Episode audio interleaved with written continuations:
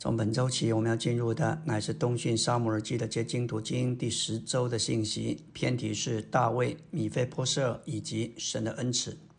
这一篇的主题非常温暖人心，令人喜悦，也是非常的温馨，乃是一篇令人感动并且摸着人心里深处的信息。相信进入本篇信息的末了，我们会为着神的恩赐那超越并难以言喻的丰富而欢腾，并且要赞美神奇妙的作为。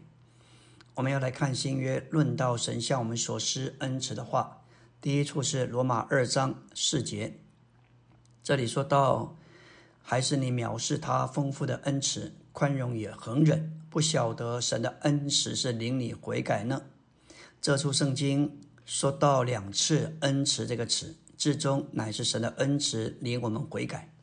这个恩慈乃是神丰富，而且是包罗万有，达到极点，要向全宇宙显示神向着我们这些罪人是多么的良善，是何等的恩慈，是满有情爱的。第二处在以弗所2章7节说到，好在要来的诸世代中显示他在基督耶稣里向我们所施恩慈中恩典超越的丰富。这里的诸世代乃是指要来的千年国和将来的永远，就是在召会其中所产生的今世之后，他要向着宇宙，在旧造的宇宙或新天新地里的新宇宙中显示他在基督耶稣里向我们所施恩慈中之恩典超越的丰富。说出恩慈要永远被纪念，恩典乃是在恩慈中施予我们的，恩慈就是神对待我们的一种态度。神的恩典是在这样的恩慈中赐给我们的。神恩典的丰富超越各样的限制，这是神自己的丰富做了我们的享受，这些丰富要公开显示出来，直到永永远远。第三处乃是在提多书3章4到5节，这里说到，当我们救主神的恩慈和他对人的爱显现的时候，他便救了我们，并不是本于我们所成就的义行，乃是照着他的怜悯，也借着重生的洗涤和圣灵的更新。当使徒写这信之前，这恩慈和爱是隐藏的，但是会有一个时候要来，神的恩慈和他的爱要显现出来。当这恩慈给我们看见，给我们经历时，他便救了我们，不是本于我们所努力要成就的义行，乃是照着他的怜悯，借着重生的洗涤和圣灵的更新。保罗在这里用了恩慈、怜悯这个词。按着我们可怜的光景，我们是不配得救的，神的爱和神的恩典都是我们不配得的。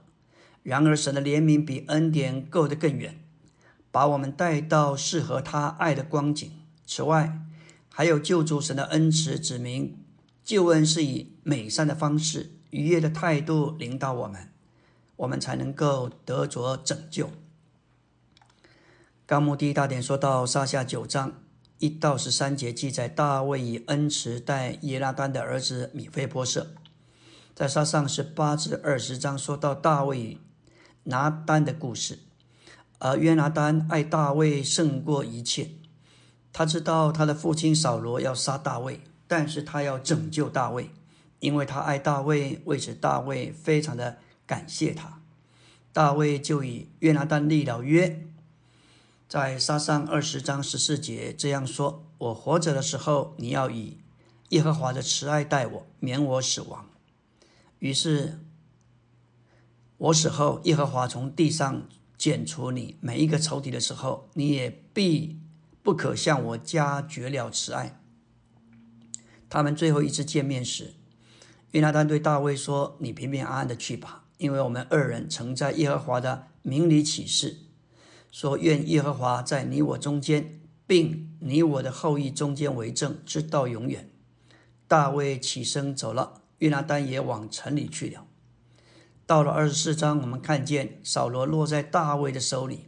大卫原本有机会可以杀害他，但是大卫并没有这样做，因为他是一个敬畏神的人，他在神的权柄之下大卫让扫罗知道他是可以非常容易的杀死他，但是他不愿意杀害耶和华的受膏者。当时扫罗向大卫说：“你比我公义，因为你善待我，我却以恶待你。我知道你必要做王，以色列国在你手里坚立。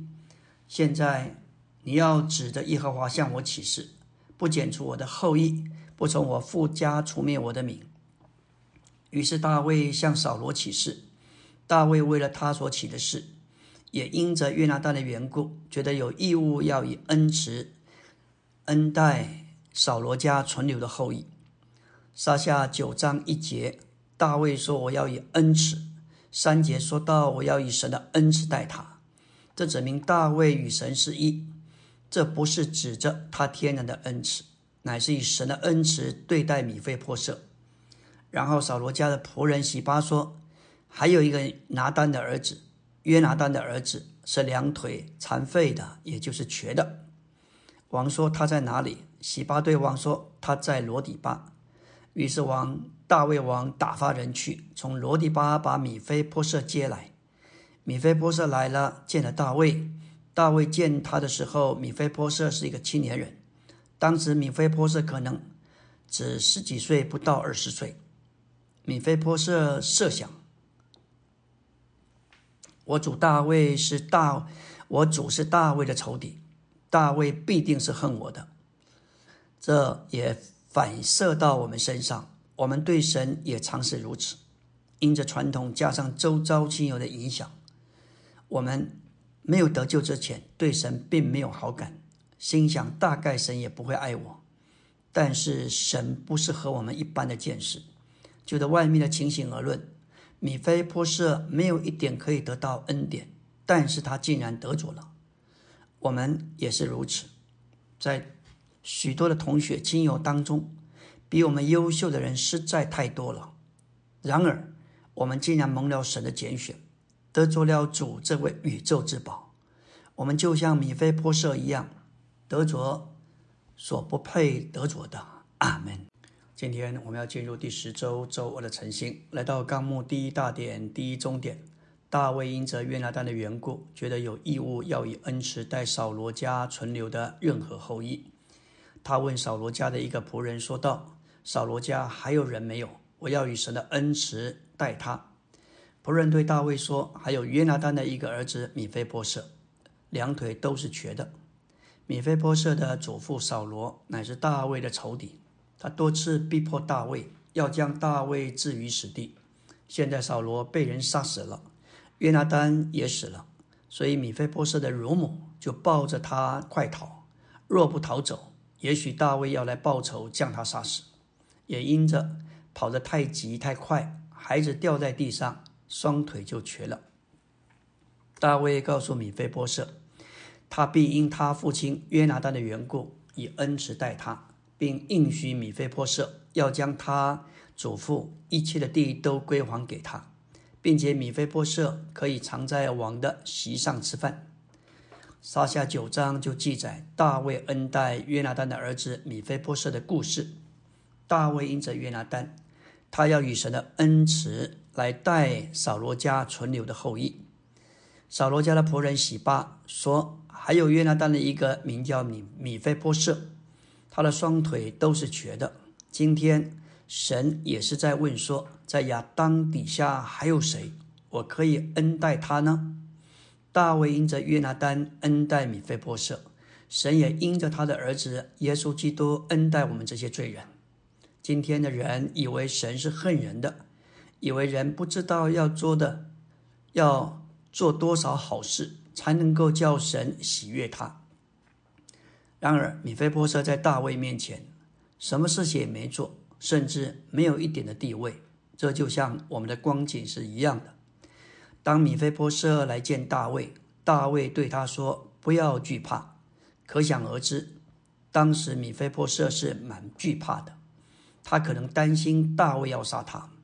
大卫说：“我必因你父亲的缘故以恩慈待你，并且将你祖父扫罗的地归还给你。”大卫不仅使他的性命存留，还要将扫罗的地归还给他。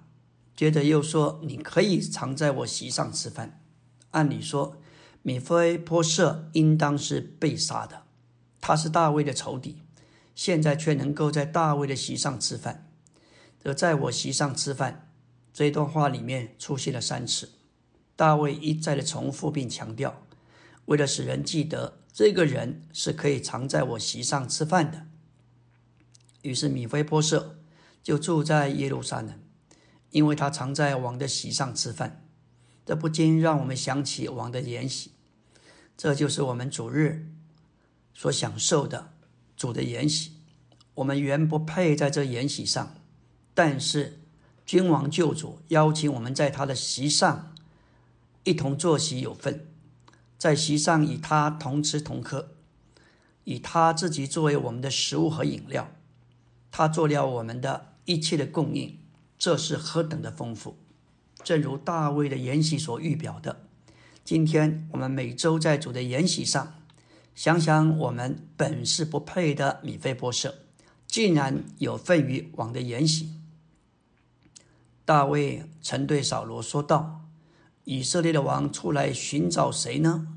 追赶谁呢？不过是追赶一条死狗，一只割枣就是了。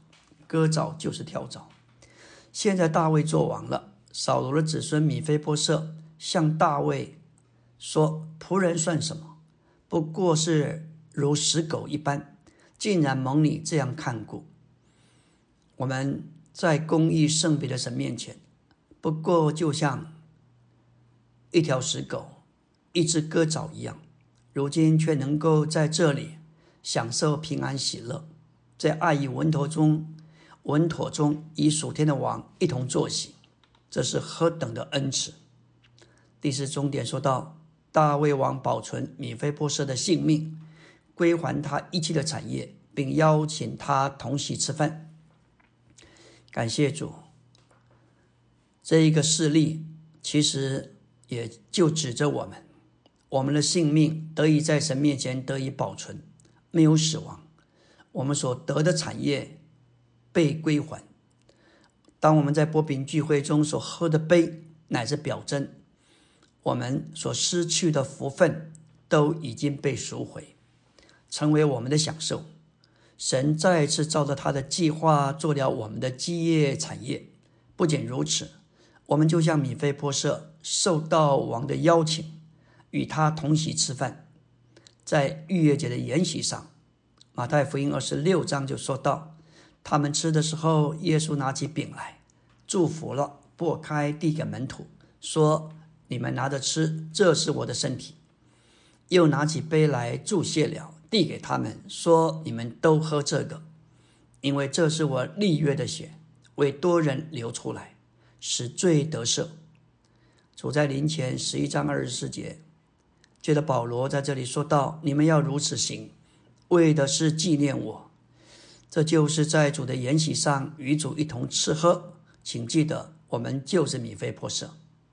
第2大点说到米非波设没有一点立场可以得恩，但是他竟然得着了。按着米非波设的出身，并不是做了什么坏事，但因着他是扫罗的后裔，他就没有立场得着什么。我们都是亚当的后裔，生出来可以说我们没有立场，没有地位可以得到神的恩典，但是因着神的恩慈，他向我们显现他的怜悯，加上他的爱。感谢主，在他的恩慈中，我们得着我们所不配得着的。米非波设在大卫面前一点地位也没有，他的蒙恩不是因着他自己，乃是因着另一个人，就是他的父亲约拿单。在这里，我们是否有领会？我们领受神的恩慈，不是因着我们是什么样的人，而是因着另外一个人。大卫并不认识米非波设，大卫只认识米非波设的父亲约拿单，他要因着约拿单的缘故恩待米非波设。许多人会想，等我先做好才能够得到神的喜悦，但圣经告诉我们，神是无缘无故的爱我们，乃是因着约拿单。一个罪人在神面前也是如此。我们的约拿单是谁呢？就是耶稣基督。因着他，不是因着我们，不是因着，若不是因着基督，我们就无法得救，并且他来恢复我们对神一切的享受。这个恩赐是何等的丰富，这乃是因着神的大爱，他把他的儿子赐给我们。我们要感谢主在十字架上为我们所成功的救赎，因着他的死我们得以存活，因着他在木头上受了咒诅，担当了我们的罪愆，使我们能够得着他永远的生命。因他受的鞭伤，我们得了医治；因他为我们尝了死味，使我们得以尝到神永远生命的甘美。感谢主，我们没有做什么，就像米非波设没有一点立场可以得着恩典，但是他得着了。我们也是因着耶稣基督得着了何等大的救恩，这实在是神的恩赐。阿们。今天我们来到第10周周三的晨星。昨天我们提到大卫因着约拿单的缘故，要与神的恩赐带扫罗家的后裔，这说出我们与神的关系。我们就像米非波设，是神的仇敌，双腿是瘸的，住在罗底巴，乃是一种无望可怜的光景。神的怜悯既然临到我们，以他的儿子为我们付了赎价，这是神的大爱和恩典。他以亲切、温和、柔细的态度对待我们，这就是神的恩赐。诗歌22首，我们常在擘饼聚会敬拜父的时候常唱。这一幅景象所描述的，其实就是说出大卫和米非波设之间的故事，这是运用在我们身上非常实际的。诗歌22首论到父的怜悯，第1节说到：父，我赞美你的怜悯，如此高大并深阔，因着我的软弱失败，你的怜悯实加多。我今敬拜你，这怜悯抬举我。在神眼中，我们都像米非波设，两腿都是瘸的，然而因着我们的软弱失败，让神的怜悯能够更多加在我们身上。米非波设乃是因着大卫的恩慈和怜悯，蒙了何等的抬举。第2节说到：对你的怜悯我们惊奇，如此低就且不已，竟然临及我这罪人，而且要维持永无已。何能使我，何能使我从这怜悯被遗弃。神的爱和恩典临到我们这一般的罪人，这岂不是何等的低就吗？我们是亚当的后裔，是得罪神了，有了过犯，满了污秽和不义，甚至成了神的仇敌，只配死。我们的份乃是永远的灭亡和沉沦，但是因着神的爱，借着他儿子所做的、所完成的，使我们与神和好。米非波设的祖父就是扫罗，原是大卫的敌人，因着大卫一直被扫罗所追逼，因此米非波设也成了大卫的仇敌。因着约拿单，大卫竟然以神的恩慈恩待米非波设。第3节说到：我们感激你的怜悯，如此丰富而且充足，因这怜悯，借着救赎，你曾丰厚赐眷顾。舍此何能，舍此何能，使我如此蒙爱护。看看米非波设竟然能够得到大卫以神的恩慈待他，将他祖父扫罗的产业归还给他，并且他受邀与王一同坐席，这是何等的恩待。4节说到：哦，你这怜悯富有感召，柔细可爱又甘甜，借着你忍耐和你的恩慈，正合我需赐恩典。我们宝贵，我们宝贵你这怜悯的完全。这里就提到恩慈。大卫差人把米非波设接来，对他说了亲切的话，这里是满带着柔细和顾惜。这不是大卫天然的良善，乃是大卫与神是一，他与神的恩慈恩待米非波设的过程，这个柔细的态度实在是令人感动动容。我们来到纲目第二大点第二重点，米非波设住的地方叫罗底巴，希伯来字意思是没有草、没有草场的地方。当大卫问说扫罗家还有人没有，我要以神的恩慈待他，洗巴对王说还有约拿单的一个儿子，两腿是瘸的。王说他在哪里？洗巴对王说他在罗底巴，那是一个没有草、没有草场的地方。今天整个世界就是罗底巴，所有的罪人都住在罗底巴，那是一个没有草场、一个枯干枯萎、没有水、完全是荒芜荒凉的地方。我们这一般有罪、远离神的罪人所住的世界是没有食物的，是没有得以为生的供应。世界所应许的乃是一张不能兑现的钞票，不过是叫你灰心失望。世界纵使有一些闪耀诱人的一切，事实上人是一场的骗局，有如海市蜃楼。我们终究会发现这是没有草场的地方。也许我们现在的工作稳定，收入也丰富，也许我们曾有梦想到我们将来的前途有何等的期待与盼望，但所有在神之外的生活乃是永远得不着满足的。世上的水都是渴了还要再喝，喝了又再渴，总是要有新的事物一再的创新，然而可人不止。而神的恩慈使我们醒悟过来，把我们带回到耶路撒冷，甚至在王的席上与他同席吃饭，让我们离开罗底巴，逃离这个地方，使我们能够回到王基督这里，与他一同坐席，一同生活。第三重点说到，不是米非波设去找大卫，乃是大卫打发人去把米非波设接来。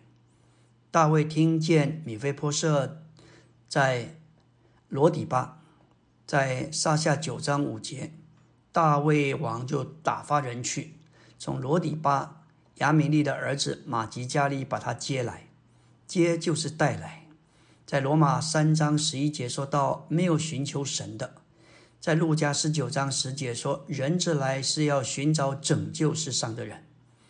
我们原是一个堕落的人，要我们这一班人主动去寻求神，他才救我们，那恐怕我们永远不能得救。可以说不是我们找神，乃是神亲自来寻找我们。在使徒行传5章31节说到，神将他高举在自己的右边，做元首，做救主，将悔改和赦罪赐给以色列人。这里的元首意思就是君王，犹太首领所弃绝杀害的那人耶稣，神已经将他高举作为至高的元首，作为君王，他甚至是君王的元首，管制整个世界，并且他做救主，拯救神所拣选的人。元首与他的权柄有关，救主与他的救恩有关。他用他的主宰权柄管制全地，安排所有的环境适合神所拣选的人能够接受他的救恩。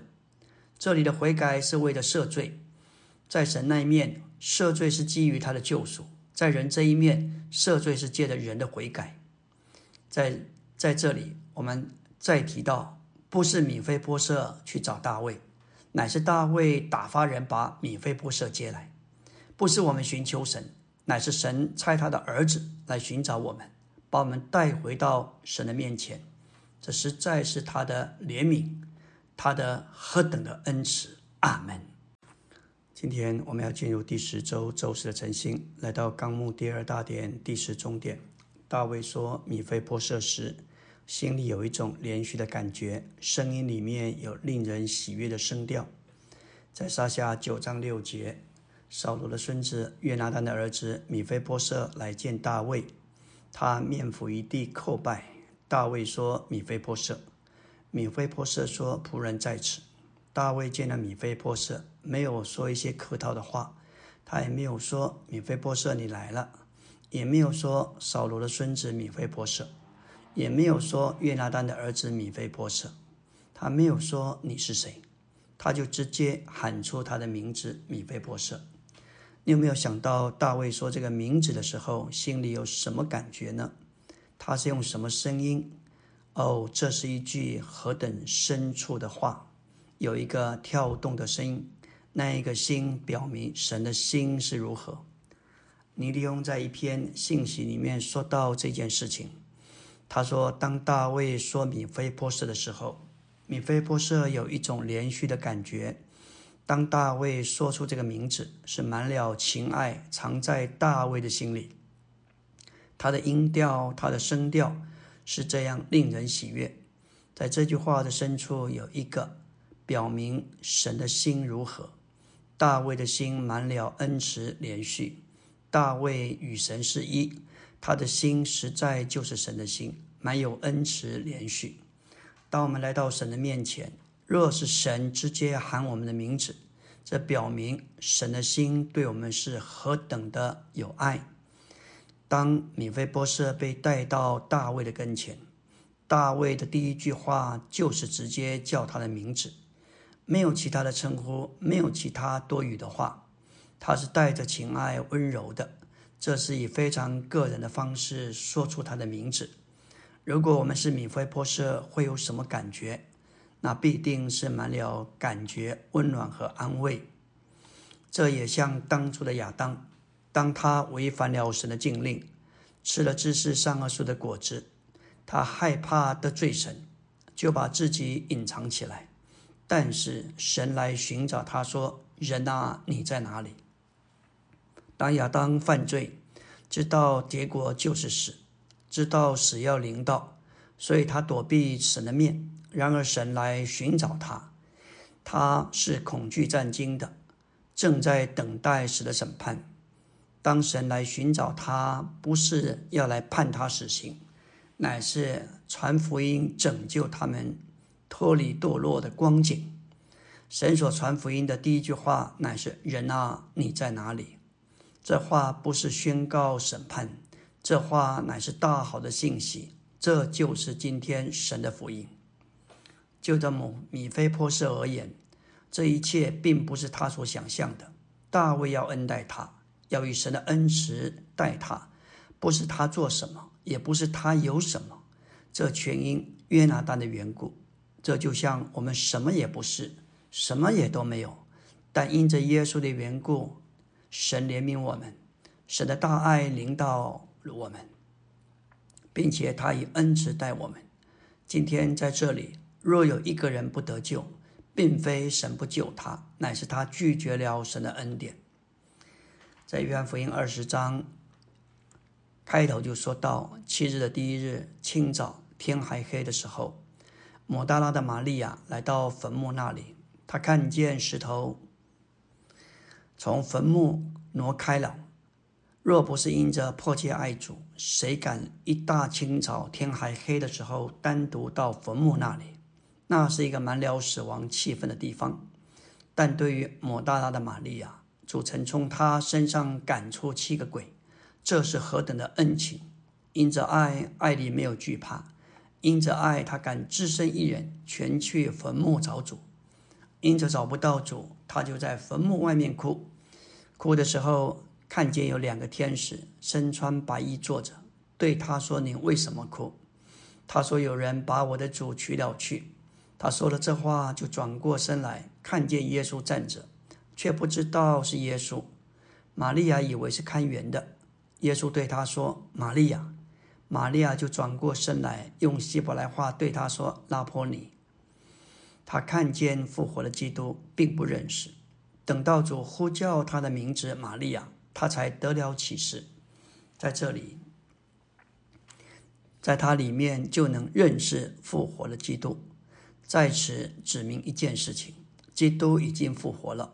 凡凭着肉体的眼睛已经无法认识他。玛利亚是见过耶稣的，但复活的基督他看见却不认识，直到主喊他的名字。这表征有了启示才得以认识。今天许多人想凭着肉体天然的心思来认识复活的基督，结果都是突然。这就是保罗在林后5章16节说：“我们从今以后不再按着肉体认人了。”虽然按着肉体认过基督，如今却不再这样认他了。我们知道，每当一个人只喊一个名字时，这里面就包含许多的意思，可说一切尽在不言中。今天大卫看见他仇敌的孙子只说一声米非波设，这表明在大卫的心里不止没有仇恨的心，并且是满了恩情的。米非波设并不知道大卫的心，当他动身要去看大卫时，也许心是跳着，想到要去见犹大的王，也许我会被杀死。由于惧怕的心太深，所以他说仆人在此。他本是皇孙，现在已经改朝换代，他降卑自己来做奴仆，或是可博得大卫的欢喜，得以训勉。当他见了大卫，听见他叫他自己叫他米非波设时，他就应当知道大卫对于他并无恶意。大卫在这里要证明神的心，所以对他说，你不要惧怕，我必因你的父亲约拿单的缘故以恩慈待你。尼利翁说，我不知道在我们中间有几个人知道神是爱我们。有许多人说，神没有对我说我爱你，但是请你看看十字架，就知道他已经爱你了。十字架的刑罚本是我们该受的，但是他因着爱的缘故，就叫主替我们受了审判。他的罗马巡抚在路加23章说道，他对祭司长和群众说，我查不出这人有什么该定罪的，明明主是没有罪的，但是却还是被定罪，定到十字架。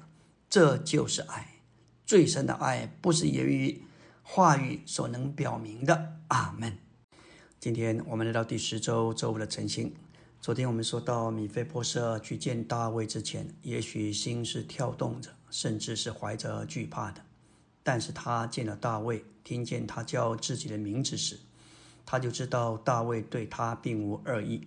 大卫说要恩待他，所以在这里大卫所表明的证明的乃是神的心，神对他的爱。尼利翁说，我不知道在我们中间有几个人知道神真正爱我们。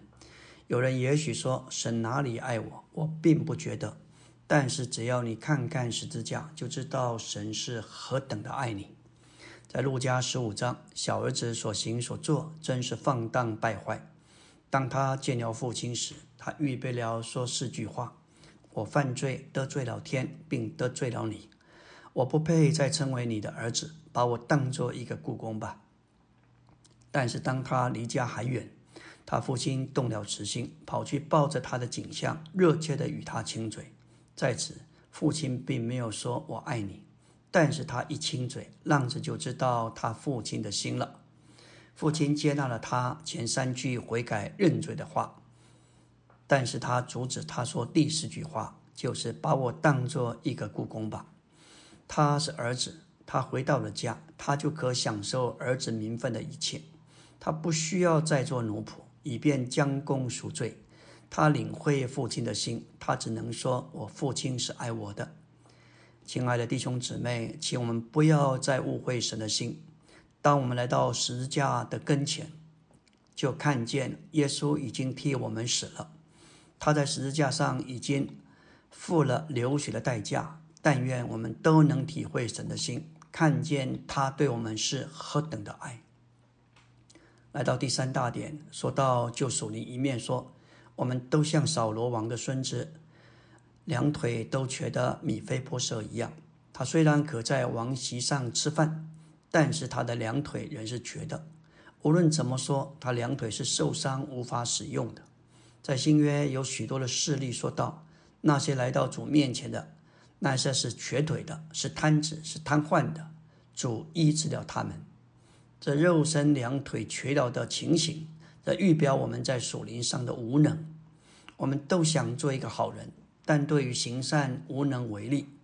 我们都是不义自私，无法行走神公义的道路。按着我们天然的生命和性情，我们永远都是瘸腿的。这就如保罗在罗马7章24节说，我是一个苦恼的人，谁要救我脱离那属这死的身体？凭着肉体遵守律法，结果必是死亡与苦恼。人乃是属肉的，已经卖给了罪。在人的肉体中并没有善，人也不能制服罪。这样的人若想遵守神的律法，必然失败。我们堕落的身体，在罗马6章6节称为罪的身体，在这里称为属死的身体。罪的身体指的在犯罪的罪神的事上是强壮的，属这死的身体乃是指着在行事讨神的喜悦上却是软弱的。罪加力量给堕落的身体去犯罪，使却叫败坏的身体完全软弱无能，不能守神的诫命。在约翰福音记载着毕士大池子旁边那个躺卧38年的摊子，他无力行走，比别人跟先下池子去得着医治，所以年年期待是年年落空。这样过了38个年头，若是要靠他自己，他很可能永远无法得医治，只因他是摊子，对他而言是永远做不到的。然而主亲自来到他那里，医治并释放他，使他从那种瘫痪的光景中得蒙拯救。照样，只有主能把我们从软弱无力的情形中拯救出来。第二重点说到米非波设这个蒙大卫恩待之后，他只看大卫座上的丰富，而不看坐下自己的瘸腿。正如我们坐在主的桌子前，我们不需要再看自己的腿，我们却只需要看桌上的丰富。米非波设在席上的时候，他看到的是大卫席上的丰富，而不看桌下自己的瘸腿。我们像米非波设一样，虽然人是瘸腿的，却能在王的席上吃饭。就在某种意义来说，我们人是瘸腿的。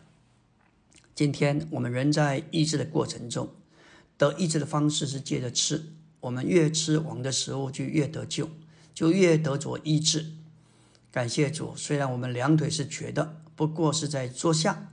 我们虽然无法行走，无法在神面前行事为人，但是感谢神，我们已经回到桌上，已经与王一同坐席。我们的腿隐藏在筵席下，我们所看到的乃是基督追测不尽的丰富，做我们的食物，做我们的享受。我们只管安息满足的来吃它。我们得救以后，应当忘掉我们瘸了的双腿，而坐在我们的王耶稣基督的席上，享受他。我们的难处总是在席上的时候，不时的就要看看我们的双腿。我们常看我们的光景，过于看桌上基督的丰富。这说出我们基督徒生活中当学习一项重要的功课，就是每当我们看自己，就发现自己是瘸腿的，这使我们沮丧。我们若只看主座上的丰富，并享受这些丰富，我们就会得着医治。每周的主日，我们来到主的桌子前，赴他的筵席。不论已过那一周我们过得多么失败软弱，但是感谢主，借着我们认罪，接受主宝血的洁净和赦免，我们忘断于他。每次我们来复习，不要只看自己的双腿，要看看耶稣。他是我们信心的创始者与成终者，我们只要花时间注视他，注视他在桌上的筵席，不看自己的双腿，那我们就能够越得着他的丰富，得着享受满足与安息。阿们。今天我们来到第10周周六的晨星，要进入的是纲目第3大点、第3中点、第3小点。神为我们摆在这里的不知有多好，有多丰富，有多甘甜，我们只管吃。在主的筵席上，即使我们一直看自己的瘸腿，也是不会好的。为何不多吃生命的饼，多喝生命的水？三一神一切的丰富在基督里作为纳领，都是为着给我们吃喝享受。当我们越吃越喝，我们就越得着真实的医治。第10中点，我们该从我们的内顾自己转离，并且忘断以及于主。内顾自己是基督徒生活中的杀手，我们确实需要他的光照，也摸走我们，暴露我们的光景，使我们悔改认罪，但是当我们内顾自己，自我分析，自我反省，那是危险的，这可能招来撒旦的控告，以致落到一种绝望的感觉里。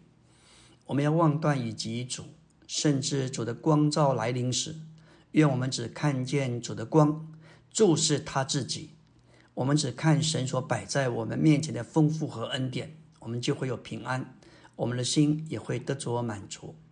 第四大点说到，大卫对米非波设的恩慈表征神的恩慈。恩慈是一种仁慈的良善，出自神的怜悯和爱，乃是我们救主神的恩慈和爱拯救了我们，使我们与人有别。我们与世人有什么不同？我们没有比别人好，完全刚强，绝对不是，不过是跳蚤死狗。我们与其他的罪人没有任何的不同，乃是因着救主神的恩慈，也是因着他的怜悯和爱临到我们，拯救了我们，使我们与人有分别。神的怜悯比神的恩典够得更远。我们可怜的光景造成了我们与神恩典之间的空隙，而神的怜悯乃是跨越这空隙的桥梁，把我们带到他恩典的救恩里。爱是恩典的源头，父神的心里有爱，这爱借着只彰显出来时，就成了恩典。恩慈乃是神赐恩给我们的态度，这与神的心肠有关。神那里的心肠是蛮有柔细的感觉，这就是神慈爱的心。我们之所以会得救，乃是因着神的爱，他的怜悯，他的恩慈，借着他的恩典。我们除了感激和感谢之外，我们能说什么？我们实在是不配。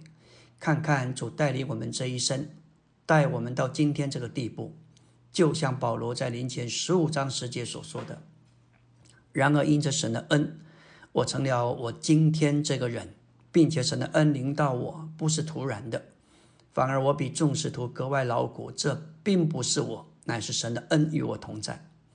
在这一处圣经里头3次提到神的恩，这乃是指着复活的基督成了赐生命的灵，在复活里将三一神带到我们里面，做我们生命的供应，使我们能在复活里活着。那推动使徒并在他里面运行的恩，不是任何事物，乃是一位活的人位，也就是复活的基督，父神的具体化身，成了包罗万有赐生命的灵，住在使徒的里面，做他的一切。第三重点说到，在要来的诸世代，也就是指着千年国时代和将来的永远中，神要显示他在基督耶稣里向我们所施恩慈中恩典超越的丰富。在来世并永世里，神要向全宇宙显示他在基督耶稣里这一个人位里向我们所施恩慈中恩典超越的丰富。神的恩典是在神的恩慈中赐给我们的，神恩慈中恩典的丰富超越各种限制。